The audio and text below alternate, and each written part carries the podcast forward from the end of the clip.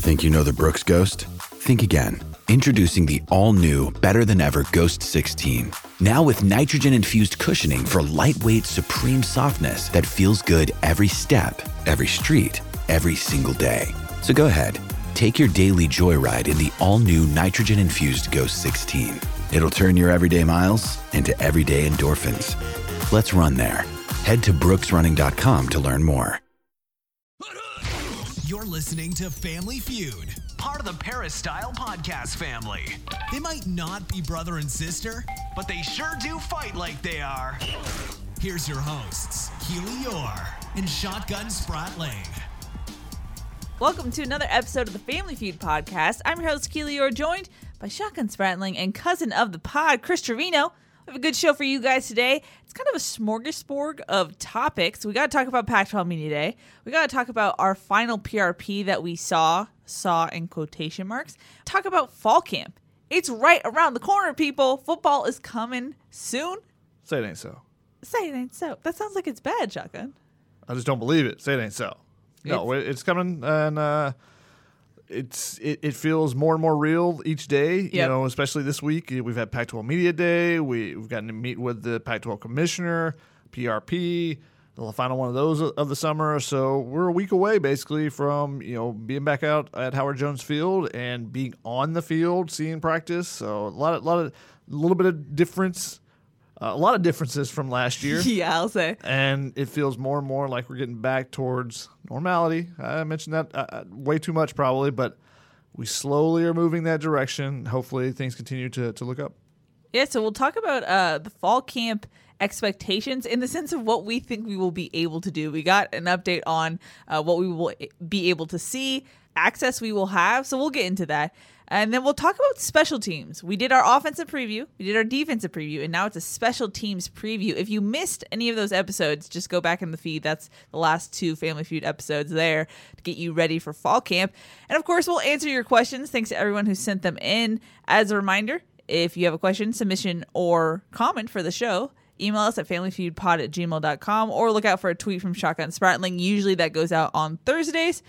And then we'll have some take it or leave it. The return, Chris. Did the, the sponsors come rushing back in when they heard you were back?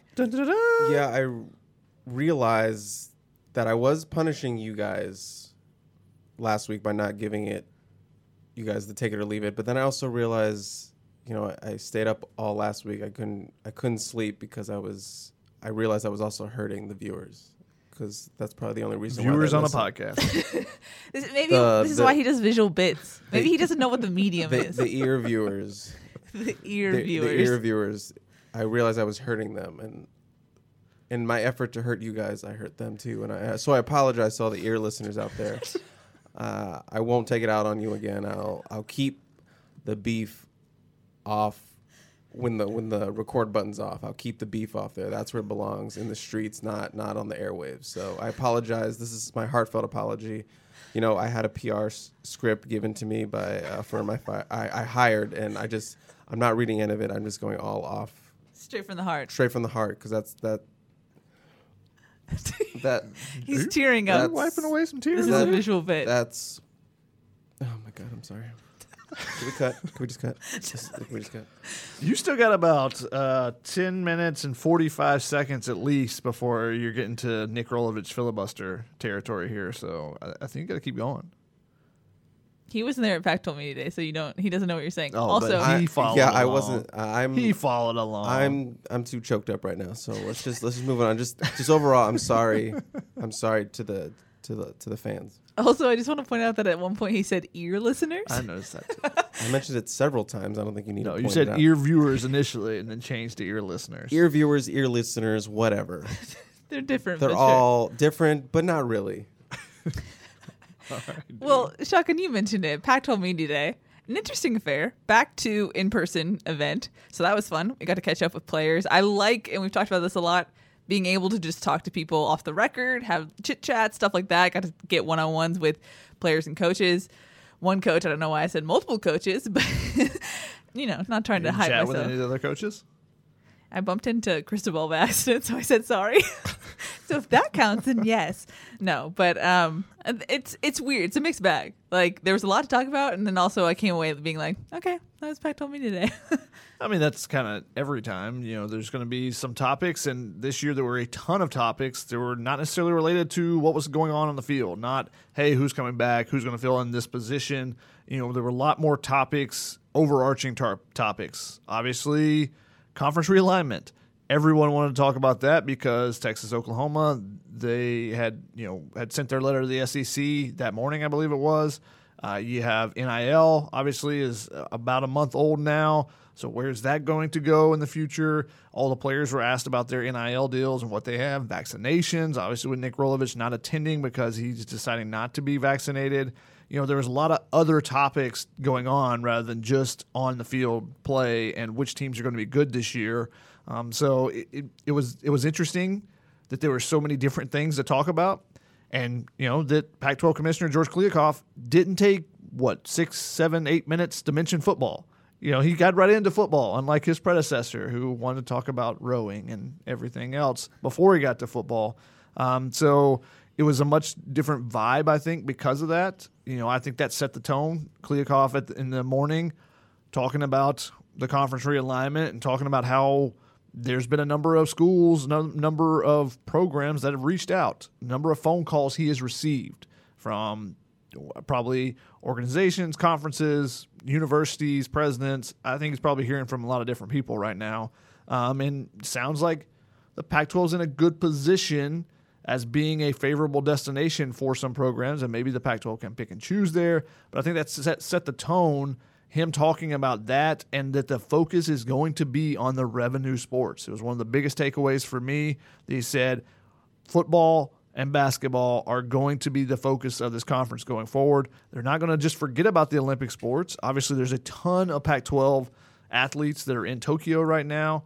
Pac 12 ties, ton from USC, 66 the last time I, I saw the count.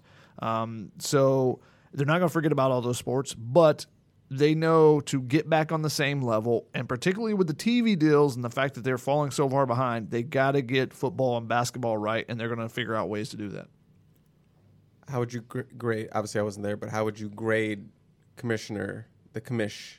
This is his first Pac-12 Media Day. I mean, I don't know uh, a grade as far as a letter or number grade there, but he continues to win the easy battles, win the early, early win the off season. I said this about Jedd Fisch on, on the um, on Tunnel Vision that I really like the things he's doing. He's bringing back energy. He's bringing back you know hype and, and, you know excitement to the program. And I think that Kliavkoff is bringing a lot of those things back to the Pac-12 as well. You feel like, hey, the Pac-12 is actually moving in the right direction. You feel positive about the energy around the conference, even though there's some things that are going to be holding it back. That TV deal until 2024, unless they try to get out early. Um, so I, I think that he continues to win the easy wins early he mentioned that he, he used that term at one point, easy wins, and you know we're seeing that he comes in and just do the opposite of what Larry Scott was doing. When someone is struggling at their job and you take over for them, the, the easy thing that you can do is just do the opposite. And I really like what he's doing right now as far as going around to the campuses. He's doing what he calls a listening tour. He's going to stop. It's an 11 city tour, 12 campuses, if you include Los Angeles being UCLA and USC. Um, and he started that at USC. So, you know, he stopped by. He, he, I really like how he's going about it. He met with the SIDs before um, the Pac-12 Media Day. He met with the coaches. He individually, and then he met with you know when he came to USC for his campus visit. He met with all the athletic coaches. You know, they had a breakfast together. Uh, he met with the media. Uh, we had a little happy hour meet and greet that was, you know, we can't exactly talk about everything that he discussed. It was off the record, but just him being out there. These are things Larry Scott would never do. Yeah. Um, and then he was going to a dinner. So, and he met with the student athletes, you know, the leadership council basically for, for USC student athletes this morning. So, meeting with all the different groups, getting their perspective and I think it's a great thing for him to do because he has an outside perspective. He's coming in. He doesn't, you know, he's not just a SEC commissioner coming over or, or yeah. a conference commissioner from a, a different league. He is coming from kind of outside the realm. So he's coming in. He's going to bring a different perspective, but he's going and learning the things that he needs to know by going and visiting all the campuses from you know, the power school in the in the conference, which USC should be, to you know the at the lower end, the Washington State or Oregon State that don't have the same you know bargaining power that USC does or UCLA. So I think he's going to find you know the different um, opinions from both of those sides. So I I think he's doing a lot of good things so far early in his tenure, and you know getting the easy wins. Big things still to come though. I just wanted a letter, man. I, I don't do letter grades like you. I thought it was interesting because my opinion changed a little bit after our off the record session because it's really easy to win prepared statements, you know, or win the very cookie cutter press conference type of environment. And so I kind of I was impressed in his first, you know, Zoom presser in person at Pac-12 Media Day. I was like, okay, this is kind of more the same, and this is an easy win. But just hearing him speak off the record, I feel like there's a common sense that was kind of lacking in the higher up region of the Pac-12, and so the fact that it just seems like common sense is there, I think is a better sign for the conference overall. the two things that stand out there are he's well prepared going into it. You, you talk about hey he doesn't, he's not just reading he is reading a statement at the beginning, but they know what questions are going to be coming. They can expect those. Larry Scott never seemed prepared for those questions. Yeah. He was wait why, why would people be asking about this? Haven't I done enough? No, you haven't done anything. Um, and then foresight. It feels like the conference has foresight to look ahead at things where it seemed like under Larry Scott it was very reactionary. again, it's limited and it's easy to win the off season, but it seems like this new regime, if you will, is more willing to address the obvious problems that people see about the conference rather than either looking around and being like, what do you mean? or sweeping it under the rug. And that is a breath of fresh air considering what we've heard from Larry Scott for the last decade or so. Yeah, I mean all those things. You know, the Pac-12's issues are pretty well known. Um, it's not hard to go back to the last Larry Scott's press conference and go, okay, what did they ask about? What issues pe- are people still having with the Pac-12? Let's see what the solutions are for that, and be prepared for those type of questions. And it seems like he's done that both in the Zoom presser that we had, um, and in the you know Pac-12 media, and in the meet and greet that we had with him. Very prepared. Uh, just his overall knowledge of things around USC was surprised by that. You know, Larry Scott definitely would not have known some of the things that he was, and that's just being prepared going into a, a meeting where you you know know who's going to be asking questions, know what kind of questions should be coming. So, do you want to give me a letter? I want to say like an 89.5. So, like a high B, very high so. B, borderline A. Yeah. If, if you're going letter grade, I, I don't know why you could even drop down to a B. I mean, I don't know it's an A plus necessarily, but Stay out of this. at you least- don't want to give at it. least Stay in the of A this. range. Stay out of this. Yeah, I would say the problem is that I guess I'm trying to figure out how much of this is talk versus action, and I, I guess I'm trying to hedge because I'm like, eh, we haven't seen a lot of action. But I mean, if you just want to take him for at, at his word and what he seems like, I think it's an A. I we're, think we're just grading the media day apparently. So okay, A. I would give it an A. I mean, it's not like he's walking in and be like, hey, Texas and Oklahoma are actually coming to the Pac 12. We just psyched everybody outside. Surprise, hey. Yeah, that would be an A plus, I'm sure, for everyone. It would be interesting for sure. That would have made Pac 12 Media Day completely different. Oh yeah. Overall though, the day as a whole was kind of surreal in the sense of like we were back in person. We were asking COVID questions or forfeiture questions. We were talking about name, image, and likeness and hearing players openly talk about brands and being sponsored. And then the backdrop of what is the college football world going to look like in five years? You know, it's just, it was just kind of surreal that it just felt like everything's in flux. And yet we were trying to capture the moment of the 2021 season on that day. There was a lot that just felt like this is a little surreal. Yeah, I would agree with that. I mean, it was a different venue, so we were kind of trying to figure out where exactly everything was, what was going on, compared to the Hollywood Highland location. We're at the W Hotel in Hollywood, a little bit more jam packed um, in the main room, and just there were a lot of differences, some small differences. The players being together when they were being interviewed on the main stage. Uh, so you know, it was just kind of kind of feeling our way through it to begin with. I, I felt like you know because it was a new experience, even though it's a similar experience to what we've had before. Now, moving on to the final PRP before fall camp starts. Chris, Final one we can see at least, or is quote unquote open so we can see people walking to and fro. Yeah, so we still did uh, walking observations. We even observed uh, George Kliavkoff's walk because he walked past us. Someone on the P asked us for instant analysis about it, and we did it on the P, so it was great. Um, but Chris, I know you were great with your ghost notes. Any uh, notable notes for the people? Nothing like super super noticeable. There were a couple faces that we missed last time. This was our first time seeing freshman cornerback Ceyair Wright looking long and lean. Uh, did not come out, you know, like in a uh, red carpet outfit. No, just strictly what everyone else was wearing. So that was nice. Uh, got our first look at Jake Smith, uh, the Texas receiver. He was there.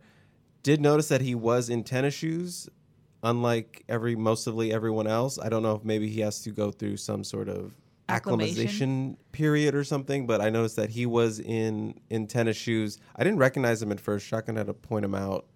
A little more weight in the face. Uh, last time I saw him was in high school, a little bit leaner. Put on some some college weight, good college weight. Um, So not a freshman 15? no, not a freshman 15. Okay. Maximus Gibbs was there. This is my first time seeing him on the USC campus. I believe he was there the first day that I was not there. You guys pointed that out. Yeah. I mentioned in the notes that Casey Collier, still a large human being, and then when I saw Max, I was like, well, Max Gibbs is a massive human being. and he looked even more bigger because I was taking notes from the ground, and then you have this six foot seven, three ninety. That's his listed height and weight in the in the in the new roster, just coming at you, and it's like, I don't want to be in the bottom of that in a scrum, you know, in a pile. So definitely, definitely a large human. Um, those are kind of the the standout notes for me. We also got to see, you know, the coaches, pretty much the full coaching staff. Uh, they came out to the field because the team was honoring and getting to meet uh, George Kliavkoff, and they presented him with a jersey as well. So it was our first opportunity to see Clay McGuire up close. Uh, you know, we've seen him from above in the aquatic center, but you know, he walked by, and you, know, you definitely hear the Texas twang there as he was talking a little bit. Um, so you know, we're seeing the offensive lineman and seeing a little bit of reshaped bodies as the summer has gone along. I know a lot of people complain the first photos uh, about particularly the offensive line, but I, I feel like we're seeing some some different bodies a little bit. And Keely, you talked to, to Brett Neilon and Courtland Ford, and both those guys have talked about the weight. Not necessarily that they've lost weight, but they've lost body fat. Yeah, both of them have lost 8% body fat this offseason, which is interesting. And I talked to Courtland Ford on Wednesday, and he was saying, I feel like an inch taller. He just says he feels really different body wise than how he felt in high school. Um, but it was interesting talking to him. I kind of got the feeling like he feels like he's coming in for that starting left tackle job. He just had that confidence. And then when you push him on it, which I tried to do, you know, you get the the player, hey, every competition is open kind of spiel. But it just felt like he was exuding this confidence, like I kind of know that this is my spot and I need to take it in fall camp. So I thought that was really interesting. Yeah, and, and the the thing I want to note there is that those guys probably have lost a little bit of weight, but they look stronger and they look like maybe they're morphing the offensive linemen to be more of air raid style offensive linemen, which are tall, leaner guys that aren't necessarily 330, 350 pounds, but they move well. You can get out and do some zone runs and stuff like that. So I think that they're trying to morph the offensive lineman a little bit. I think we're seeing that more as the summer went along. Obviously, this is, you know, changing your body takes more than a week or you know even a month going in. So they've been working with, with Bobby Steiner and the boys uh, with the strength and conditioning staff throughout the off season. I think we're starting to see that those are a little bit those bodies are a little bit different as they're going into to fall camp. And I know a lot of complaints on the P, you know, after the first set of photos, but I feel like that that the I don't see a big cause for concern off of the body types going into fall camp right now. Now, you get in fall camp and guys lose 10 or 15 pounds because that can happen if you're not taking care of your body the right way, then I think there'd be a lot more concern. But I feel like the offensive linemen in particular are getting thicker up top while, you know, slimming down a little bit at the same time. Yeah, it seems like endurance is also something that has been emphasized with the a lot of running we've heard, um, and it just seems like overall they're in better shape just because they're actually having an off season that is semi-normal and they're not working outdoors in pods. I think that overall, I think we'll see a better in shape team just because of that fact alone. Yeah, we you can't not emphasize how much losing last season, the offseason, probably hurt this team. You know, it hurt everyone across the, the, the nation, but hurt this team, especially on the offensive line, a Yeah. spot where four guys were changing positions or going to be in new positions from the, the season prior. And they didn't have the offseason to work on that and develop that chemistry and develop what they you know need to learn at those positions. Now with the full offseason, do we see a jump from that offensive line? They really need it if they want to be able to you know play up to their potential as a team. I have nothing to add other than your hilarious sentence of "we got to see him from above." In reference to Clay McGuire, very like bird, bird talk. Bird talk. How many times do you say, "Oh yeah, I got to scout him from above"? Looked great. Anytime that you are up above someone, Yeah, name that. when you st- are in the stands, No, yeah. no, Press box? maybe.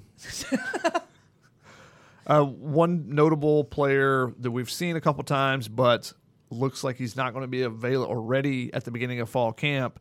Ishmael Sopsher, again yesterday, was not dressed out in the same attire. Came out last from the team. Uh, both Keely and Chris noted this that he still just does not look like he is participating yet. So that is definitely a concern. With if you listen to our last episode talking about the defense, how much a concern the defensive nose tackle is for the defense going forward.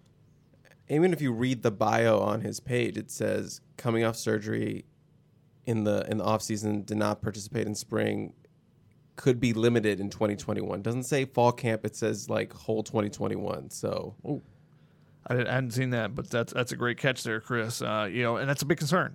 You know, Yeah. Chris, you talked to Jamar Sekona. That's a guy. He and Kobe Pepe. We think that they made some good strides, especially Sekona because he got a full spring, whereas Pepe was injured. So those guys, it just seems like more and more they're going to need to step up if USC is going to have the success on defense that they had last year, trying to replace Marlon Tuipulotu, replacing Jay Tufele, who who sat out last year, and then losing Brandon Pili, losing Jay Toia in the spring as well. So it, it, big question marks, and, and those two guys in particular, I think they they're really looking at to to need to take a big step forward. Yeah, I grabbed Sekona on Wednesday and I was kind of just like blown away just by his maturity and how well spoken he was. I mean, this is a guy a redshirt a redshirt freshman who literally only has one game appearance to his to his name. Got a little time in the Washington State win. Didn't even record a statistic, but he was talking like a guy who's played in multiple games at USC, at least a starter for one season. But he he said there's you know this this standard they have on the defensive line, and he's here to uphold that. He's going into fall camp treating himself like, hey, I'm going to be the starter. Uh, he says it's not really like it's not like he like had a conversation with himself that this is my responsibility. You know, we lost Brandon Pili to the Achilles in the Keely Achilles injury, not the Keely injury. Yes. You know, Jay Toia, he's gone. He's somewhere else now. You know, Ishmael Sopsher, he he needs to work his way back. So he just said, you know, there's a standard on this defensive line, and I'm here to uphold that. And you know, I'm treating myself like I'm going to be the starter going to fall camp. He had a really good spring camp. I think I'm a lot higher. I think I was a lot higher on him out of spring camp than a lot of other people. I think I brought it up on this podcast, and you guys did not agree with my assessment. So I have all the Jamar Sekona stocks. So don't come trying to buy my Sekona stock unless you're going to play top dollar for it because I bought it when it was low, and I think it's it's it's it's climbing. So He, he he's a big uh, breakout player candidate for me. Probably easily top three if I'm doing a list right now of potential breakout candidates. So. I'm, I, I'm in on Sekona. I think he's saying the right things. I think he's he's he's matured a lot. His body's changed a lot. We saw him in high school. There was even talk of maybe he becomes an uh, offensive lineman in in college. You know, he had a lot of I don't want to say bad weight, but he had a lot of weight in his gut. And you look at him now, and all that's gone, and it's moved up here. He, you know, he was very complimentative of the the the strength and conditioning coach Bobby Steiner and the boys. He was all in on them too. I mean, I feel, I feel like everyone we talked to was very big on them, but his body has definitely changed, and he was kind of very impressed how much he's he his body has changed. So I'm excited to see what he does in, in fall camp. honestly, one thing with the work that, that Robert Steiner and his group have done, um, I just want to mix it up. Keely, you're looking at me weird. It's just- because I didn't say Bobby Steiner and the boys. Yeah, there you go. Um, want to mix it up, but one of the things that I think is notable is they don't necessarily have the largest shoulders. They don't look absolutely ripped like everybody's coming off the you know coming off the bus as the first guy, that type of thing. But we're noticing a lot of guys that had some weight around their waist that's disappearing. Uh, so I think they're slimming up some guys now. Whether that's good or bad in the long run for the longevity of a season, sometimes you need to have a little bit of fat on there as some armor. Um, but I talked to Drake Jackson He's a guy that's a little bit slimmer, and people are worried about him because he slimmed down last year. He was nicked up. He's at 240 right now. He said he wants to get to 245, 250, 255. Um, and he said he wants to add muscle to add an la- extra layer of armor, and that's what sometimes that fat can be as well for you. You know, just having some extra pounds can take some of that abuse that you you know you suffer in the trenches. But I think we're seeing a lot of guys are in better shape whether or not they necessarily have the largest traps or the largest biceps or whatever, they are in, just in better shape. And I think that goes back to the conditioning, like you pointed out, Keely, as well. So I, this might be a, a team that in the fourth quarter really takes off in some games because they're more better endurance than their opponents. We'll see, though, and that's a, a big thing that's down the road that will be, you know, I think will be a trend more uh, to to find out rather than something that we'll see right away.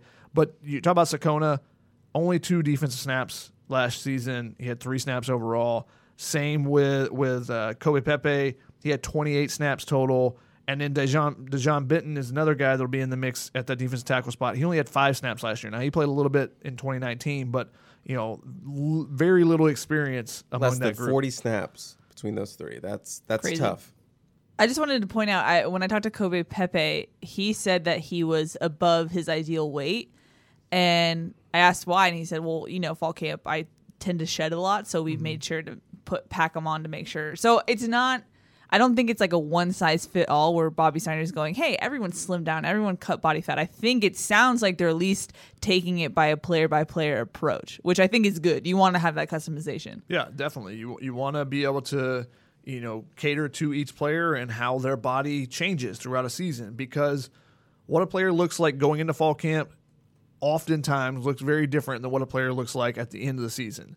From the bumps and bruises, how much do you work out during the season? You know, how much can you can you lift? How much will your body allow? Injuries, all those different type of things play into it. So, it, you know, it's it's interesting that you point that out because I think that's a great way to go into it, and we'll see how those bodies look after fall camp, in particular for the big guys, because those guys can their bodies can change dramatically. Uh, it can be, you know, you can lose seven pounds in a day. How much can you get back when you go to eat? You know, you're hydrating, all those different things that, you know, that's where you need that nutritionist. The nutritionist and the strength staff have to be on the same page, and that's what you need as well as the coaching staff. So, still a to be determined on where these bodies look at the end of fall camp going into the season.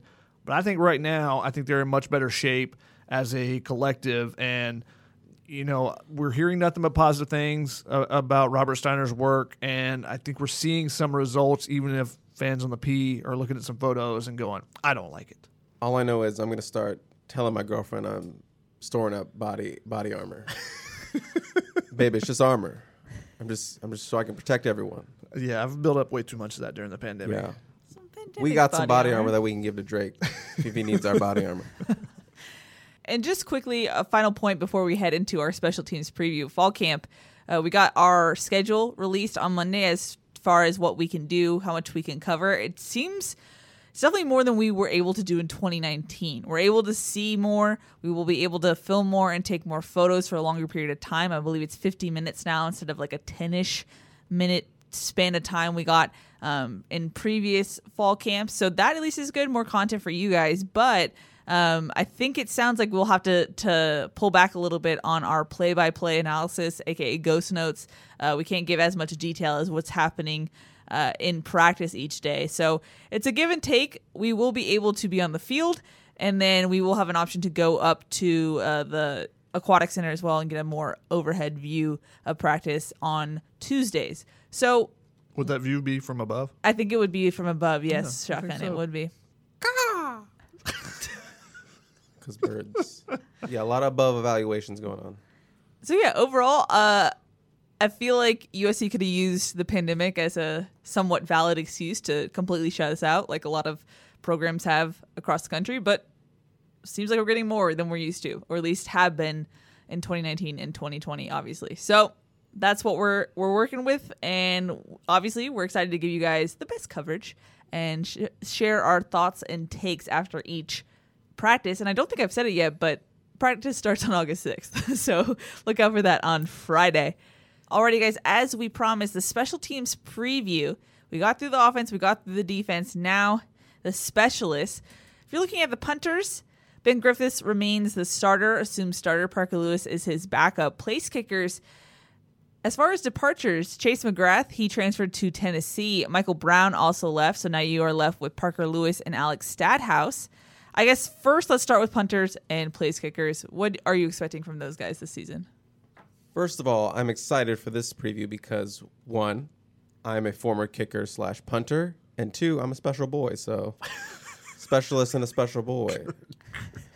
Um, I didn't really have anything after that, so shotgun if you wanna. Um, You're a PG County you boy, you're a special boy, you're a lot of things. Yeah, I'm Chris. a, I'm a special special boy. Um, you know, I don't think we've seen. you want to take a second there? Uh, wasn't it? you cracked me up, Chris. Yeah. Um, I don't think that we've. se- I'm not shaking. all on it. right. all right, all right. All right. I'm keeping all this in. It's just you I don't think that we have seen the full potential of the special teams. Um, for one, because John Baxter was in charge of Parker. I mean Ben Griffiths, and I think that he had some thing had him do some things that you know didn't allow him to fully use his leg. Basically, wanted him directionally in, instead of some booming punts like we would see in practice. Um, and then also Sean Snyder didn't have the opportunity to get a full off season. Didn't you know was very abbreviated in what they could do going in. So I, I think that you know there's an opportunity for the special teams to take another big step forward, and I, I think Ben Griffiths can be a weapon. Flipping the field, doing different things there. I think Parker Lewis can be a weapon. He's got to take a big step forward, though. I think he can. He's perfectly capable of it. Has a strong leg. Got to be more consistent. I think a full off season with Sean Snyder. I think the work that he'll be able to do with them. I think that you'll see that. So I think you'll see more consistency from both those guys going forward, and I think that elevates the special teams again. I definitely think special teams is a sleeping giant, if you will. There's a lot, a lot of potential and there, a lot of talent. You know, we saw the development with Sean Snyder, even though it was sort of like a, you know, a weird offseason, didn't get a full hands-on experience with them. As you mentioned, Ben, massive leg. Also, side note, just got engaged, so congrats to him. He's Ozzy. Aussie, Aussie, oi, oi, oi. Uh, so congrats to him. Personal success off the field, and now you're hoping that it, you know, translate into, you know, maybe a a Ray Guy kind of uh, semifinalist kind of season. You know, that was kind of the initial expectations from. I believe I pegged him to be a finalist for the Ray Guy in his first year after all those those damn spring punts, those damn those damn booming spring punts. Never again. I can't talk about it. I Can't talk about still got uh still got trauma over that, but you know, take another step with him. I think he showed a lot of growth, a lot of more weapon ability last year. Uh, saw his his numbers jump.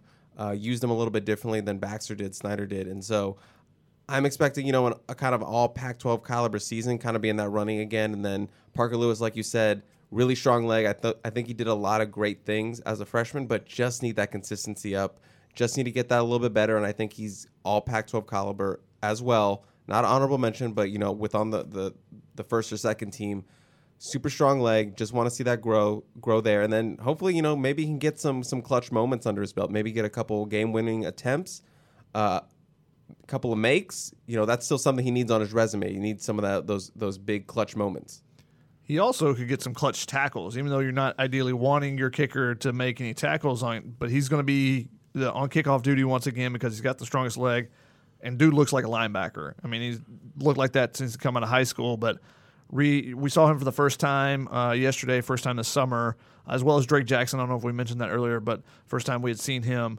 You said you talked to him. But I- I- yes. yeah, but that was the first time we'd seen him. But so seeing pretty much everyone, we basically saw everyone throughout the, the summer. So no lingering questions about if anyone's going to be around for fall camp, if something's happened, anything like that. But Parker Lewis, first time seeing him, and big dude, you know, for a kicker, definitely for a kicker, he's a big dude. Said the same thing about me when I was kicking shotgun. It's true. I mean, It's like looking in a mirror. I'm gonna spare the listeners, but when you said "dude looks like a linebacker," I wanted to sing "dude looks like a lady," but with linebacker instead. But I didn't because I'm not a singer. I'm just saying. To the ear viewers. The ear viewers, yes, sparing the ear viewers. And just a quick note, I had Parker Lewis, as you know, people on the Peristyle know I'm doing the top 25 countdown. Gotta plug it. He started off our list at number 25 for me. Number 25 on the oh, countdown. don't call it our list. When our took the being the USC football. You took the dot reins this year after we did it last year as a group, as a collective, and Keely slowed everything Can I, up. can I just get a side note to Excuse the me. to the ear listeners right now, ear viewers? If I had tried to bring these two in, it's like a group project where no one gets the job done. Everyone, the debating, the getting everyone on the same page to get something done. So I just did it myself. I was Thanos and I did it myself. Fine, I'll do it myself. I just want the credit. You know, anytime I'm in a group The credit with project, none I of don't the want to work. do any of the work. I just want the credit. Come Fair on. enough. Sounds about right. So for my top 25 countdown, thank you. He was number 25, and I had him there just because I have no idea if this offense is going to improve in the red zone, which means that's going to put a lot more pressure and opportunity for for Lewis to, to you know to rack up a lot of field goal attempts, rack up some points. Um, so so obviously he could be he could be needed to come away with some points in the red zone if USC once again struggles to finish off drives. So that's why I had him in the top 25. If they're better in short yardage situations, he'll have more opportunities. You know, they'll at least get in the red zone. Red zone's much more difficult. You've got a compacted uh, field. But if they're more consistent with short yardage situations, that's the 30 to the 50 was an area where they really struggled last year. So I think that could create some extra opportunities for him uh, for field goals. And like you said, that you could get uh, a ton more extra points as well. And just quick side note, I do want to shout out an intriguing preferred walk on that joined the team, Dennis Lynch, uh, out of Newbury Park. But the accent, though, The accent, he's like le- legitimately like five three, but he has a massive, massive leg. He he's making like seventy yard field goals, just like you know viral kicks, not like viral, but like he posts videos of himself making seventy yard kicks in like practice and stuff. He is Irish and he has like a legitimate Irish accent. Five foot three, massive leg. Just want to shout him out because he is a uh, an intriguing addition. He was a soccer player that a familiar uh, story with uh, high school kickers.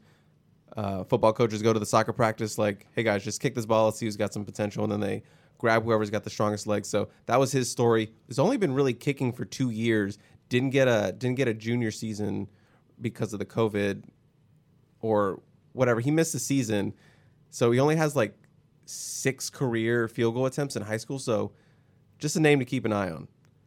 I don't know if he'll be a factor, but uh, a lot of potential I see, and then he just you know, cool guy. I've talked to him before.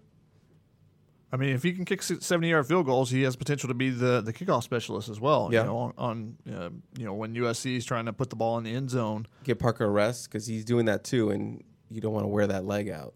Also worth mentioning at this point, the long snappers, Damon Johnson returns. He specifically said unfinished business in his return note on Twitter. So it appears he's going for that long snapper award that he didn't win in 2020. So at least USC has a reliable guy back for 2021.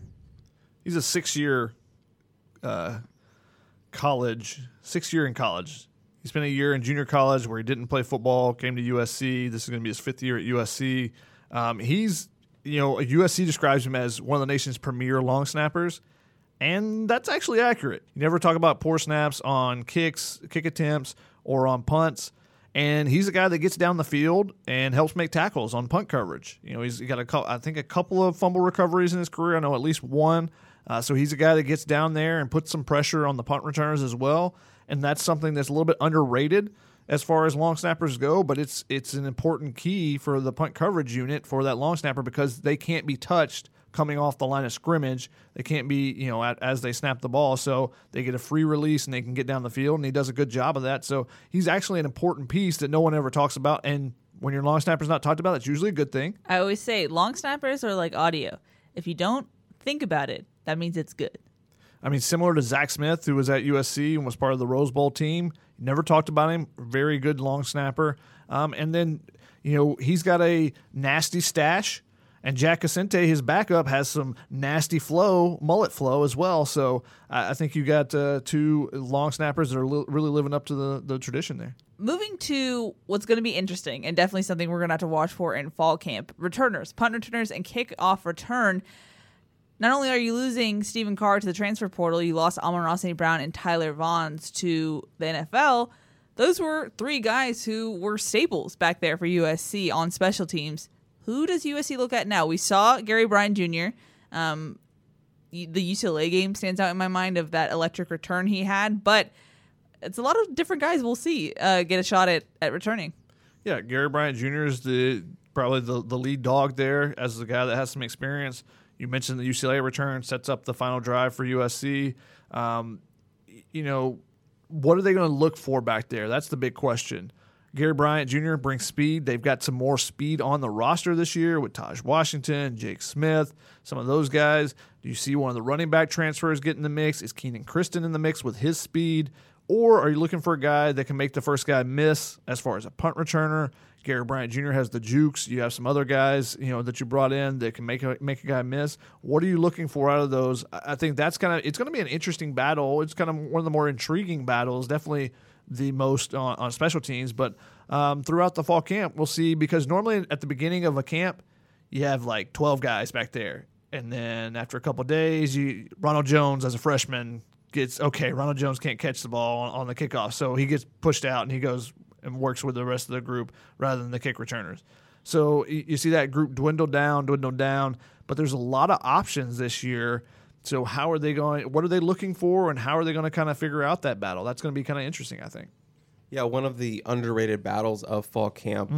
Sean Snyder has a war chest full of, of options to play with, and I think we threw these out uh, for the defensive preview. But even a guy like a Prophet Brown and a Jalen Smith, those guys we talked about how they're dangerous with the ball in their hand, and maybe you know if they're spending their time developing uh, with Dante a cornerback, you know their way to contribute would be on special teams as kick returners, maybe backup punt returners. But yeah, Gary Bryant is the the name to know in that group just because I feel like he is the favorite to to win that punt return job because he was a deadly punt returner in in high school. And then kick return you, you have a little more flexibility especially if you want to give him some rest. But he was essentially saved that UCLA game with with that big play at the end there. So you know a lot of potential for him. Just need him to be healthy but I think he could be one of the best returners in the Pac-12 and if not the nation you know in a, in a, in a, by the end of the season Yeah, big thing is staying healthy for Gary Bryant Jr. And then, you know, if he is one of the guys, if he is the punt returner, who else, you know, is he back there for kickoff return as well? Like you said, are you resting him?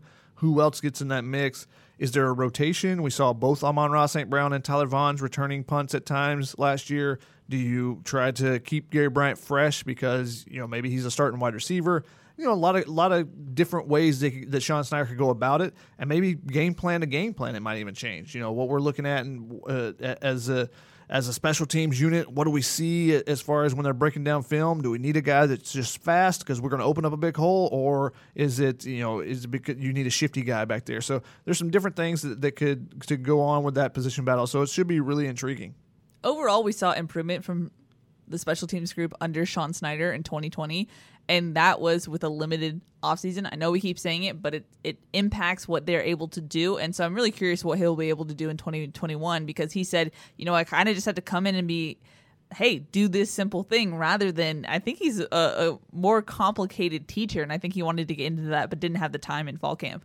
I think he also will have more weapons. Not necessarily just the returners, we just talked about them, but you look at the guys that are new on this roster, a ton of new uh, safeties, a ton of new DBs. They've got a really deep linebacker core. Those are the type positions that you normally see on special teams that are making a lot of plays. You know, you, the guys like Juliano Falaniko, who's been a special teams um, uh, maven for them. Those type of players are the ones you're looking for. I think he has more options, more weapons. You got some of those young guys that are going to be trying to make their mark on special teams and you know potentially earn extra playing time on defense or on offense. So I think that he's going to have more opportunities and a better. Uh, better overall talent pool to to pull from this year with just some of the different position groups that they brought in players in. Well, like I said, if you missed any of the previews heading up to fall camp, be sure to check out our last couple episodes. We give you in depth breakdown of position battles, storylines we're looking at. Uh, so be sure to look out for that if you haven't seen it already. All right, let's jump into questions. First one is from Ben, who says If you could choose five players on the team to take a big step forward in their play this year, who would you choose? Now, we all took a second. We wrote down our answers, so I'm curious how many overlaps we have. Shadi, you go first. Or we're just going one, or we're going to list all five, or? List all five. Go for it. I'm gonna go with Isaac Taylor Stewart.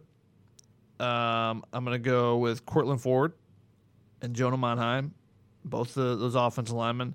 I put the defensive line because I think everyone in that group. Cheater. Disqualified. There's no one. Disqualify. There's no one returning that has produced a ton. Um, and I think Drake Jackson can take a big step forward. He only had two sacks last year.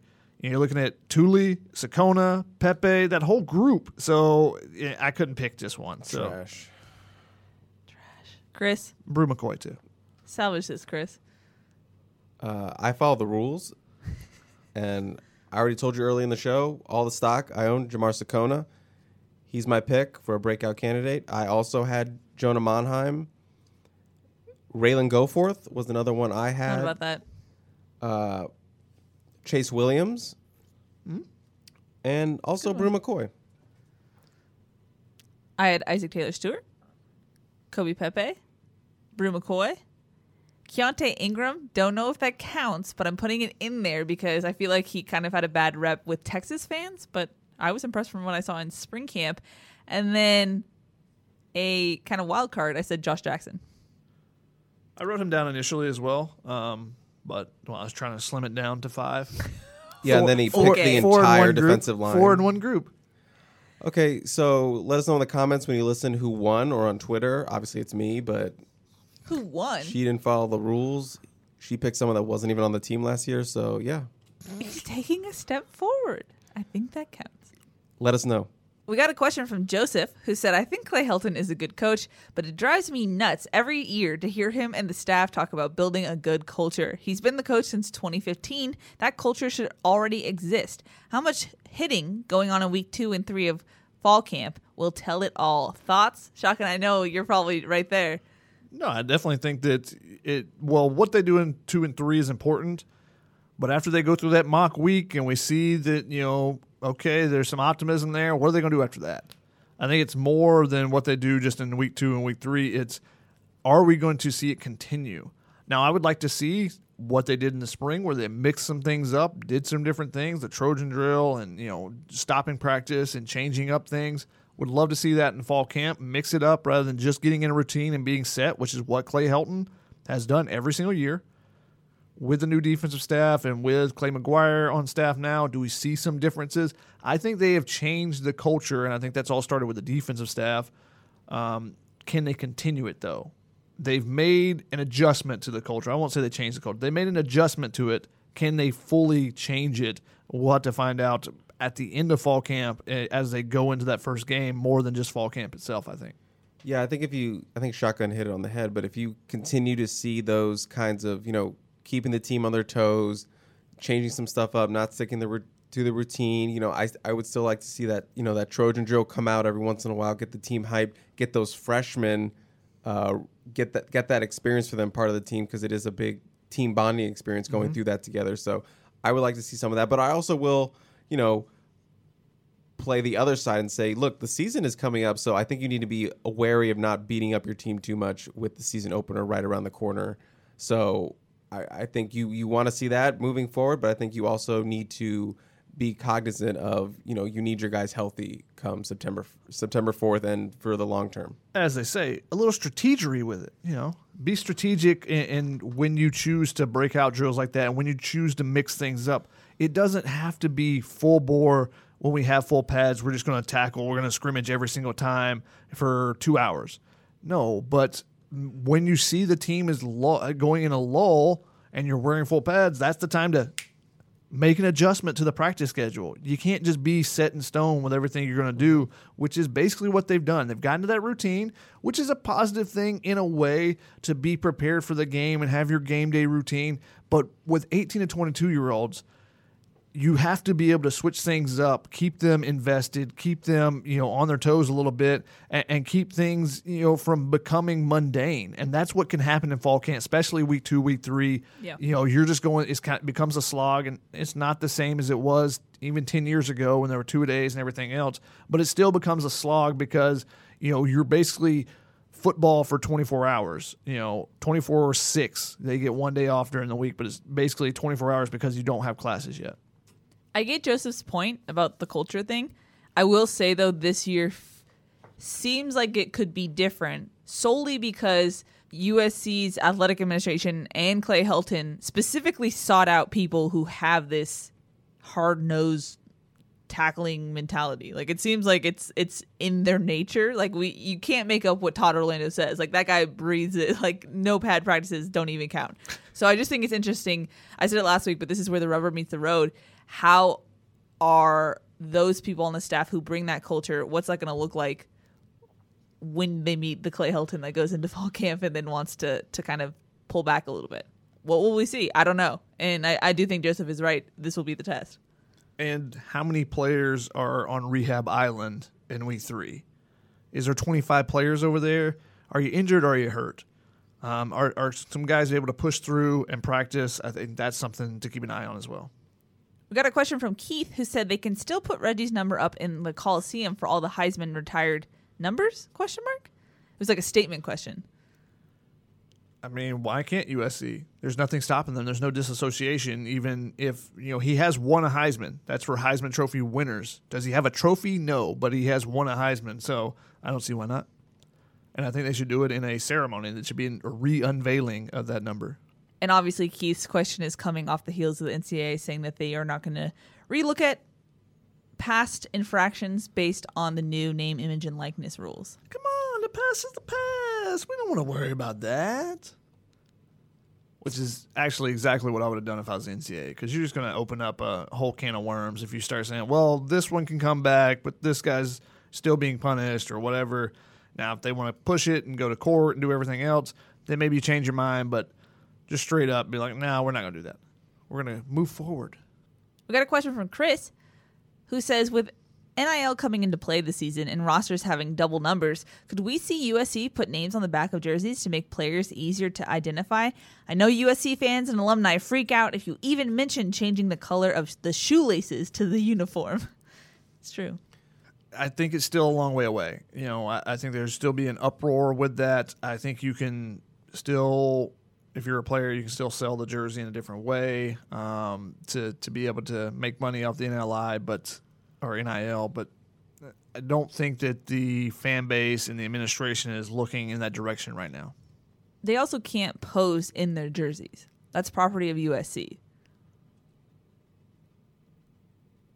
So that would kind of make that argument to put unless USC allows it. You know, USC would have to have an agreement with the players that they could do that. So sure, unless they're getting a cut of it, USC is probably not doing that. So yeah. yeah. And right now in the NIL rules that USC wrote for the university, that's not the case. So I don't think that that will be influenced at all because of NIL. We got one last question, and it's from Ben. He says, looking back at highly rated recruits who just didn't work out at USC, which ones bum you out the most? I have trouble letting go of Kenny Bigelow, a damn five star defensive tackle, he says. Not really doing anything as a Trojan. Bryce Dixon was a tough one, too. Obviously, they didn't work out for different reasons, but it sucks that we never got to see them do their thing. I mean, I'm a little newer to the beat, so I think one that stands out to me is Joseph Lewis. Hmm. He was a guy I was, he was probably the first like cycle that I covered with USC fully. So I got to know him. Really good talent out of you know Hawkins High School. Just the off field stuff just really derailed that. So I think that would be my my pick. Yeah, I didn't even think about him. Uh, Bigelow is definitely one, and yeah. you know multiple knee injuries. Just never got to see him live up to his potential. A guy from from your neck of the woods over there, uh, Maryland, Delaware area.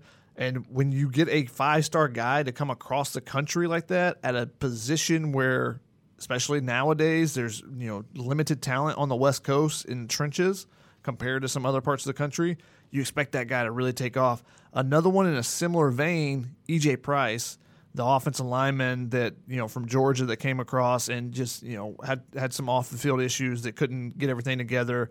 Um, so those two kind of stand out to me. The one that pops in my head that you haven't mentioned yet is Jamel Cook. Mm-hmm. That was someone who in that spring camp, he was in the wrong place, but he showed potential, and and that just didn't pan out either. Yeah, I also think of Oluwole Betiku, um, a guy that went Yeah. to Illinois and had some success there, but I just USC never used him in, in the way that I think was best suited for him. And I think it stunned him a little bit, and he had some hip issues. Great kid, loved talking to him, uh, but you know it just never panned out for him at USC. Same thing with Josh Imatorbhebhe. Went to Illinois and had a successful uh, season or two there, uh, but didn't work out at USC. And also another great kid that you know came across from Georgia and expected some some big things from him just with the athleticism that both of those guys had. But unfortunately, it didn't work out at USC. Max Browne's another guy that we see around a lot. You know, that Pac-12 media today. always enjoy talking to and whatnot, but just didn't work out for him as a five star guy. You know, coming down from Washington, uh, winning the job, and then getting beaten out by Sam Darnold. And you know, unfortunately for him, after he transferred to Pitt, his career ended basically with a shoulder injury, so he didn't get to see if he you know could make a roster in the NFL. So unfortunate for a couple guys that injuries derailed them. Um, you know, some guys it's off the field stuff, but you know, there's always some talented players that you expect a lot from and, and hope for the best for them, and, and things don't work out. And I think that's what everyone in this category kind of is. Alrighty, well that wraps it up for questions, which means Chris Treviño, it's time for me to pass the torch to you. It's time for some take it or leave it. guys we're back. Took a break off from the fake corporate fake real corporate sponsorships. You know i had a lot of people hitting me up interested for last week but i told them no can't do it. Have to send a message. But we're back now and guys we like to ball outside of this podcast right Ball is life. Back when I was in shape. I think we're all thinking of different things, but we are very humble on this show. But outside of this show, we are f- savages. Okay. Got your belief in. That's why the Family Feud and USCFootball.com is partnering partnering with Visa to bring you the Peristyle Red Card, Oh. so you can ball like the ball like us everywhere you go. Customize your card with your favorite USC athletes or even us. There is an exclusive back-to-back photo of Shotgun and I for Helium Boys if you sign up for the red card before the start of fall camp next Friday. So, sh- how's that sound? Man, that sounds good. Can you customize the faces? Because if you guys look mad at me, maybe I'll spin less. That's also a good point. the more you buy, the more exclusive perks you get through the card. Okay. Free tickets to games, photo ops with Turnover Traveler. Ooh. Not traveler, turnover traveler. You spend 5,000 points in your first year, you get invited to all of Keely's birthday parties for in perpetuity. If you spend 100,000 in the first year, you get to go on two vacations with Ryan Abraham. International. Think It's gonna be hard that. to pick which one you go on. I know. There's so many other goodies. So many other goodies. Lynn Swann autograph headshots. This one's been in the, the the the pipeline for a while. We have all these stashed up, so we got to get rid of them. But there's so much more. Guys, I got mine 2 weeks ago and I've been bawling out. What is happening. There's a visual bit happening right now. I've been bawling out. he just put on I've been a sh- bawling the just put fuck on a- out, guys. He's he he just put on a chain. Guys, the ball out chain instead of a turnover chain or anything else. I went to the same guy that does little Uz- did Lu- little Uzi Vert's head thing, diamond in his head. so I'm out here. Sure, my card has a forty percent interest rate, but I look good. I'm out here. Take your mind off frustrating credit cards and leave your friends, colleagues, and haters jealous of your SC plastic. Visa, everywhere you want to be, unless it's the college football playoff. Thank you, Visa. We really appreciate you coming back in style with a great one. Thanks for hooking this up. Uh, so yeah, what do you guys think? You guys, you guys gonna get that sign up? Hey, I mean, the interest rate is up there, but the, No, good- that's for me. That's because my credit is so Oh, shitty. So you probably can get a better one, but that's just me. the key is just pay it off every month. You get all the points, pay it off every month. That's the key to a credit card there. But I'm in. I'm in. okay, sounds great. Here's the question. If I get 5,000 points and I birthday for me, how does that work? Since I'm the reward? Yeah, we'll get to something else, but Okay. that's for that's for everyone but you. If Yeah. you get to five thousand, maybe we'll get a cake for you for everybody. Right. Oh, thanks. that you can share with everyone else. Yeah. that gets to five thousand. Okay, Fine. let's move. It'll be a gluten free cake. It should be to begin with because it's my birthday. All right, let's move on. Uh, starting with something easy.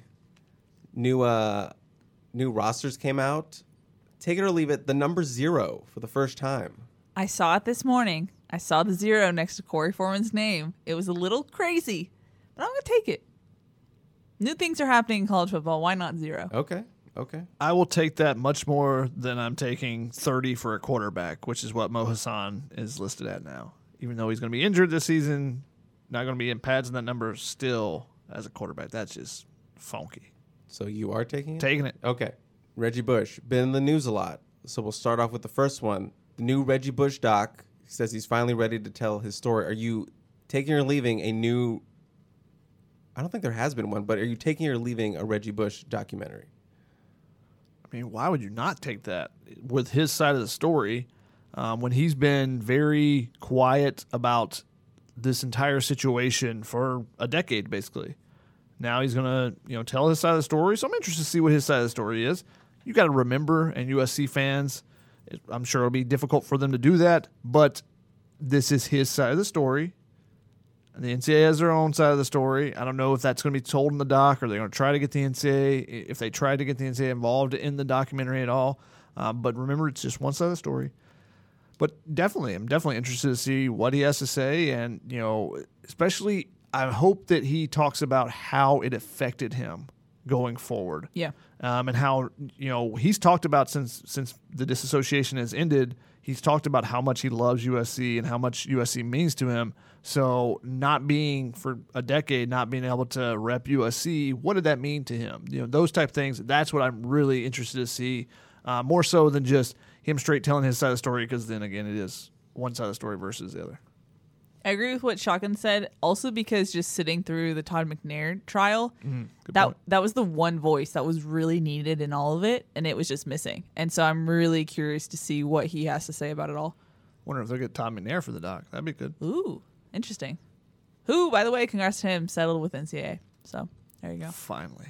Continuing with Reggie, the NCAA recently doubled down on their decision to not reopen the case or look or possibly review giving Reggie Bush back his Heisman. Reggie Bush has gone on a Twitter rant as we were doing this podcast. So I asked you guys that Reggie Bush would get his Heisman back before 2022. So now I'm opening it up again because, you know, nothing is ever set in stone. But will Reggie ever get his Heisman back on the heels of this announcement? I literally said leave it last time, and you guys thought I was crazy, and I still stand with it. I'm leaving it. I don't think he's gonna get it back. I'm taking it. He'll eventually get it back. Because when the NCAA is dissolved, Okay. well, if we're going that route, He went. Hey, he if- went full bu- full picture, baby. He's looking. Mark Emmert talks about we need to decentralize and blah blah blah. Then yeah, the NCAA will eventually dissolve, and then Reggie can be like, "Where my trophy? I want my trophy now." College football analyst David Pollack had this eye-catching quote. So, are you taking or leaving it? Drake London quote: Drake London will set the college football world on fire in 2021. I'm going to leave that. Okay, And I okay. think Drake London is going to have a big year. But to what extent can a West Coast player set the college football world on fire when all the media attention flows to the East Coast? Now, when USC is undefeated and they are in the college football playoff picture or national championship picture, they do get a ton of attention but it takes until week eight, week nine, week 10 for that to actually happen unless USC's preseason number one. We've seen it with like the Oregons, the Washingtons, when they've been in that mix. It takes until their last couple regular season games before it seems like the rest of the nation goes, oh, wait, they actually might be able to make it in. And we won't get four SEC teams in the playoff. So I, I think that set the college football world on fire. I think the semantics of that I cannot agree with. and semantics are important. That is very true. Welcome to the Family Feud podcast. I'm going to leave it as well. I think it not only depends on Drake London's consistency, but Kedon Slovis's c- consistency, and we don't know what that's going to look like this year. It's one of those things where if they are consistent and they have that that that connection, which we saw in spring camp, we noted it.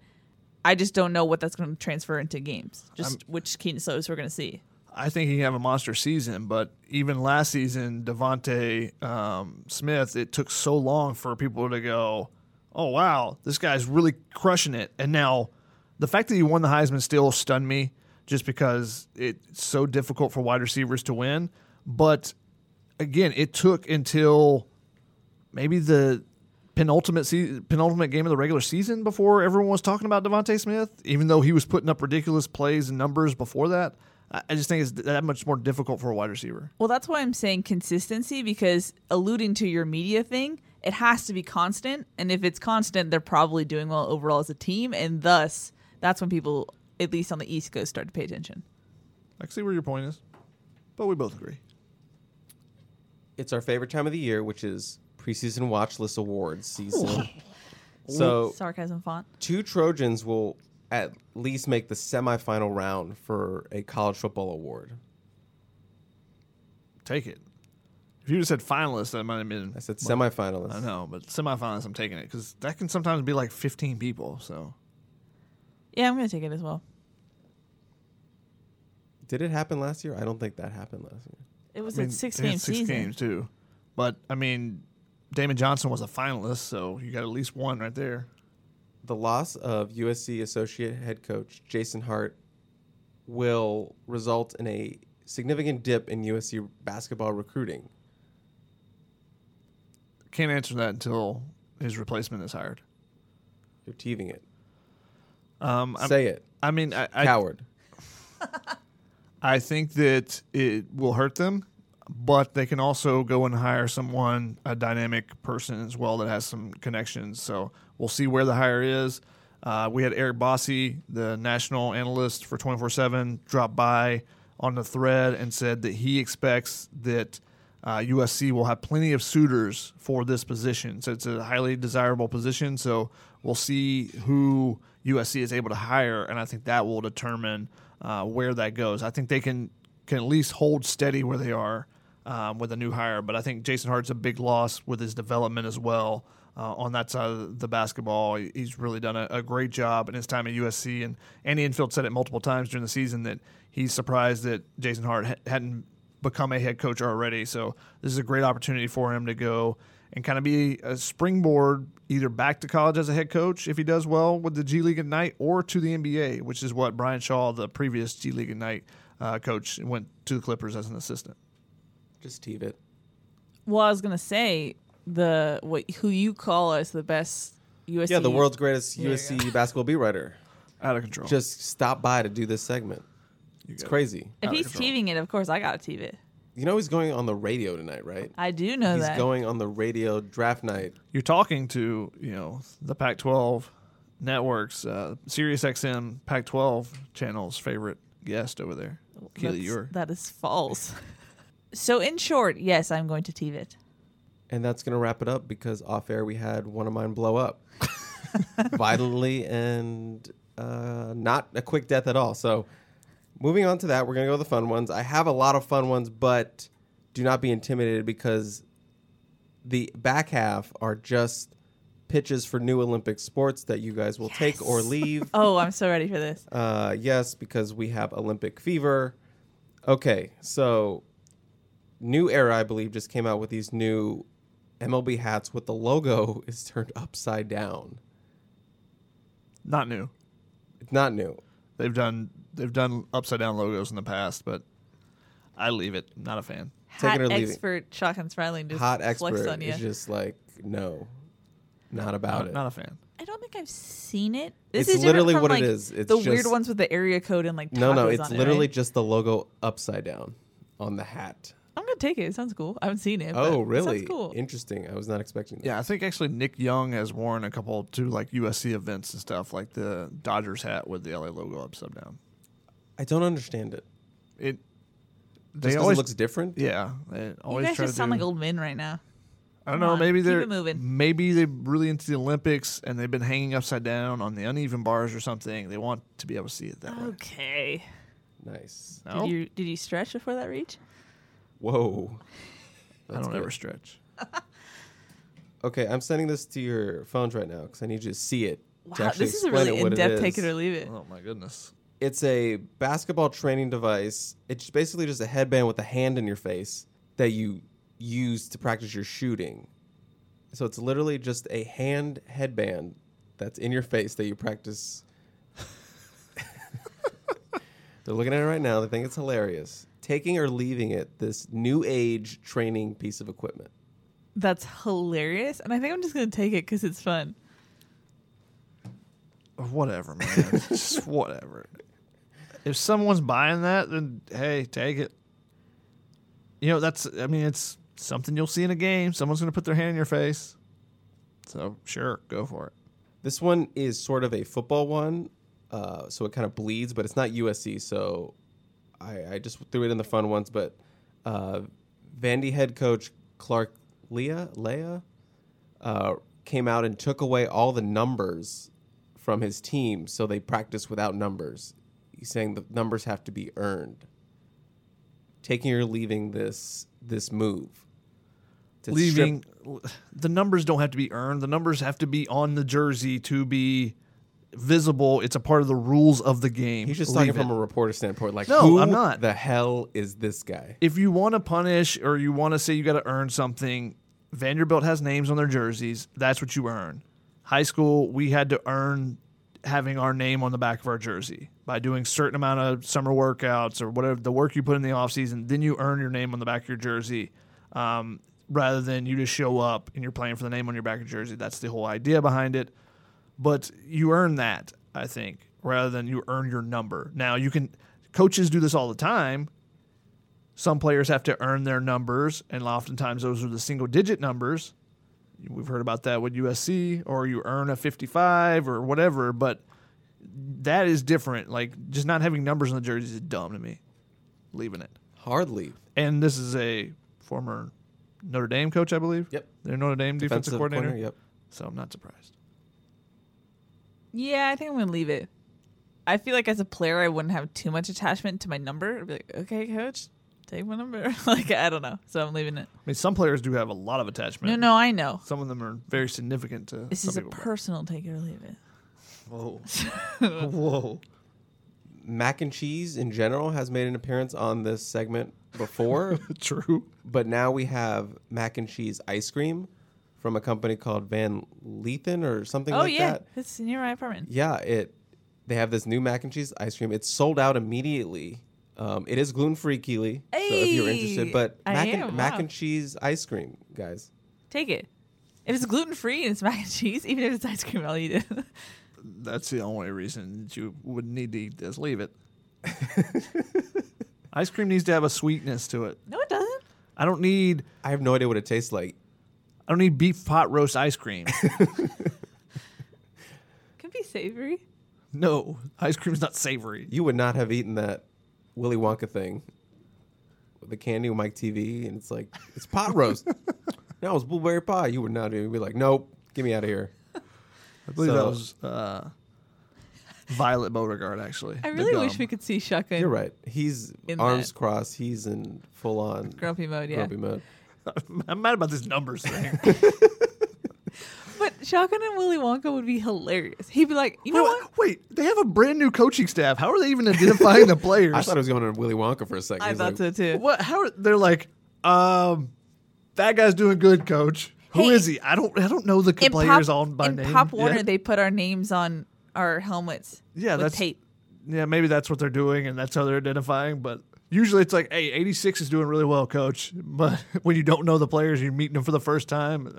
I want Shotgun to be going on this rant with the poor Oompa Loompa who's showing him around. He's like, dude, I just work here. I, I, dude, man, this is a Willy Wonka's. Worst part of the This is a Willy of the newer version of the movie with Johnny Depp is that they use one person for all the Oompa Loompas. Worst part. So let's say, cut down on that uh, that movie budget, baby. and finally, speaking of mac and cheese making appearances on this before, we've also had Sweetie make appearances on this before, a USC alum, so it fits. Everyone is just getting their own McDonald's meals, guys. She is getting her own. You can get them remixed. So I'm just going to walk you through these concoctions, which are pretty crazy. So you have to take these or just leave them all. Uh, you can get a Big Mac with the top bun removed, replaced with fries, and then ketchup. You can get fries with chicken nuggets on top with ketchup.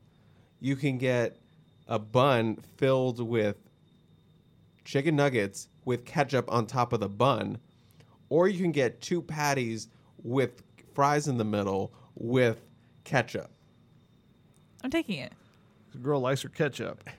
Um, It's all the elements of what you eat. yeah, but I'm leaving it because putting ketchup on top of the bun is a terrible idea, and not having the top bun. Just bring the top bun back and do the same thing is fine, but the edibility of this is not not feasible. Like you're just gonna get messy all the time. Says the man who eats an orange like an apple. All I'm gonna say. Yeah, you just grab it and you eat it. I don't know what the issue is there. This isn't like, oh, I'm getting ketchup all over my hands because I'm trying Okay. to hold you're- this you're- burger. You're, you're clini- clinically insane. Uh, I just feel bad for the McDonald's workers that have to make these concoctions. Like, what the hell's that one again? They got a big poster Oh my up with all the God. remixes. They're gonna be They order it. they're gonna be uneven number of buns. It's just gonna be terrible. It's just gonna be terrible. Oh yeah. And those are all the fun ones. I have these Olympic ones. We're just gonna run through just a hard take it or leave it shotgun. Okay. No going on a crazy tangent here. Just Just at the end. Got it. just okay. That's fine. uh, Olympic shopping cart races. Take it. Supermarket sweep. So you supermarket sweep style. Yeah. Is this running or like motorized? Because there's motorized no, it's shopping all- carts. No, no, it's all straight manpower. Okay, take it. Supermarket sweep style is great. Uh, Olympic chess. Take it. Leave it. Why not? I will let you answer. Because there needs to be physicality for it to be a sport for me, not just mentality. interesting. Lame. Equestrian? Why is the spelling bee not a Horseback riding? Where's the physicality? Riding the horse, getting the horse to go in the direction you want it to, even though I don't think it's a great Olympic sport. Dressage. Olympic darts, It's like archery, but but miniaturized. with hands. Take it because if you've ever watched darts at 3 a.m. on Fox Sports 19, um, it's it's fun to watch, especially when there's people in the that are drunk in the bar rooting it on or the arena that should be always a bar. It's a perfect Olympic sport in another time zone because it's just on at 3 a.m. True. Yeah. Take it. Olympic wiffle ball. How, what's the difference between badminton and wiffle ball?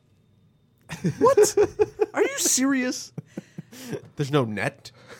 Wiffle ball is a, There's a baseball, baseball softball Oh, type of sport. sorry. When I think Wiffle wiffle, ball? I think of like, I don't know. What? That was the air going through which Yeah, it still okay- does. okay, I don't know what that But I was thinking of a more like, The shuttlecock in Yes. badminton. Yes. You're thinking That's just a ball that. I was thinking badminton. That's why I asked. Um, I'm leaving it Oh, okay. Why? because, like softball, there's no scoring at all in it because the pitchers are way too good. I guess That's a I'm good po- leaving it as well. He sold me on that. Olympic video games like esports.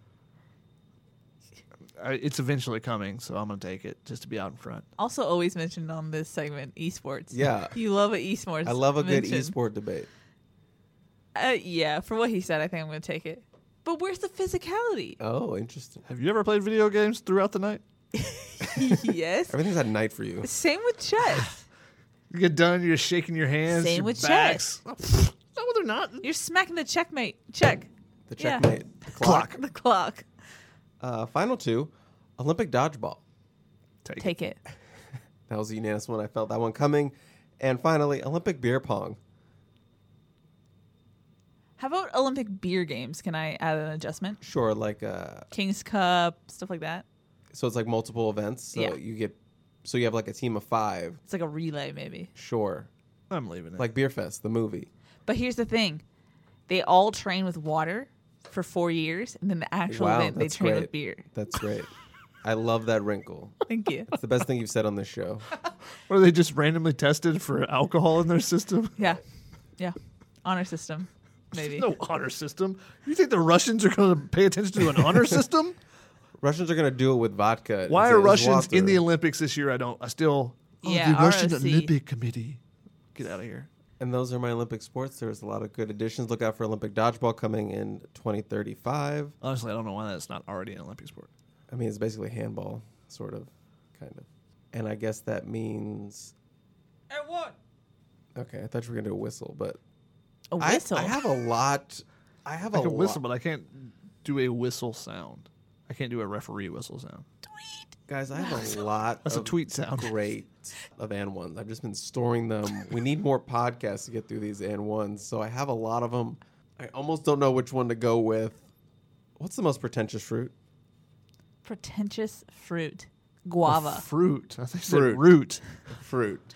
I'm like, um, going through Beverly Hills. I think that's the most pretentious fruit, right? Dragon fruit. Okay. No flavor. Just the name. No. Tremendous appearance. Tremendous. No No flavor. substance, no No substance. substance at all. Pretentious. Huh, that's an interesting. Good name too. Dragon That's fruit. actually like a very like Yeah, well done. logical breakdown. Like if someone's I'm ordering the guava uh, the dragon fruit salad, you're like, ugh.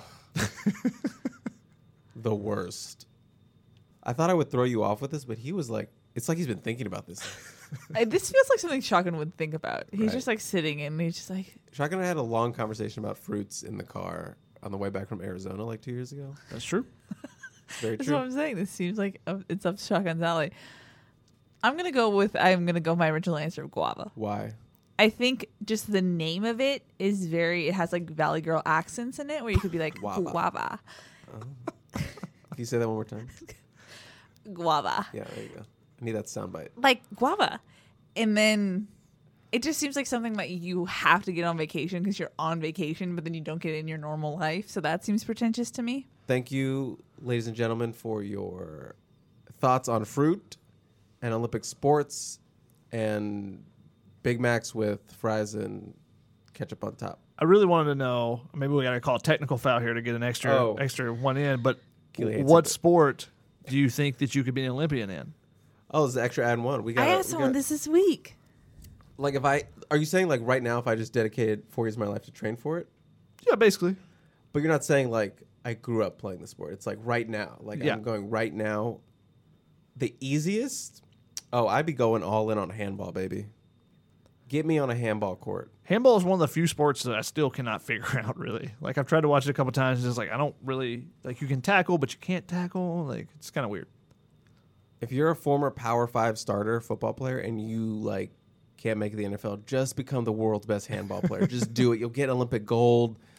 You'll you'll have fun doing. You'll make amazing plays. You'll be the most athletic dude on the court. Just do it. Just do it. I'm telling you, just just be that. So I think handball would be my guess. I would want to be a star in swimming, but I'm nowhere have the ability to to make it on that that platform currently or ever probably. So handball is my choice. What's the one where you go pull? Skeet shooting. Skeet shooting. I was watching it at like 2 a.m. the other night. There was a guy who was like 58 years old, so I think Yeah, I would have killing time it. to train. Yeah. You have terrible eyesight. So I'm I would- crushing your dreams. I would get some help with my eyes. Don't crush my dreams, Chris. You've already done it so much. Thank you to Visa. Get yourself a Parasol Red card and you can bling out like me. See that? He's he wore the chain the whole segment. There you go, some ASMR for y'all. And Sorry to stun on y'all. Got to flex on it for these uh these ear viewers. Let them know what I'm rocking with. And congratulations to all the USC Olympians out there, uh, all Yep. of the people competing that will still be competing for the next couple of weeks. Uh, you know, it's been really fun. You know, recognizing some of the names, like oh, that's a USC person, that's a USC person. Um, some people that are up and coming, some people their careers are on the decline, but just fun to see. You know, different generations of Trojans out there making their mark as well. And congratulations to Evan Mobley. By the time this is published, he will be an NBA draft pick and expected to be a top five pick. Uh, was really fun covering him this year, even though you know fans didn't get to see him in person, unfortunately. But uh, you know, big time future forward going forward for him as well. So congratulations to him on his NBA draft selection. Well done. Plus one with everything you just said, Shotty. Alrighty, that's to wrap it up for this week's podcast. We'll be back next week with our final preview episode. We'll talk about the main storylines, and we have a fun game in the works, I believe, prior to fall camp. So be sure to stay tuned or look out for that episode. That's going to wrap it up for us. That's Chris. That's Shotgun. I'm Keely. We'll see y'all next week. Peace.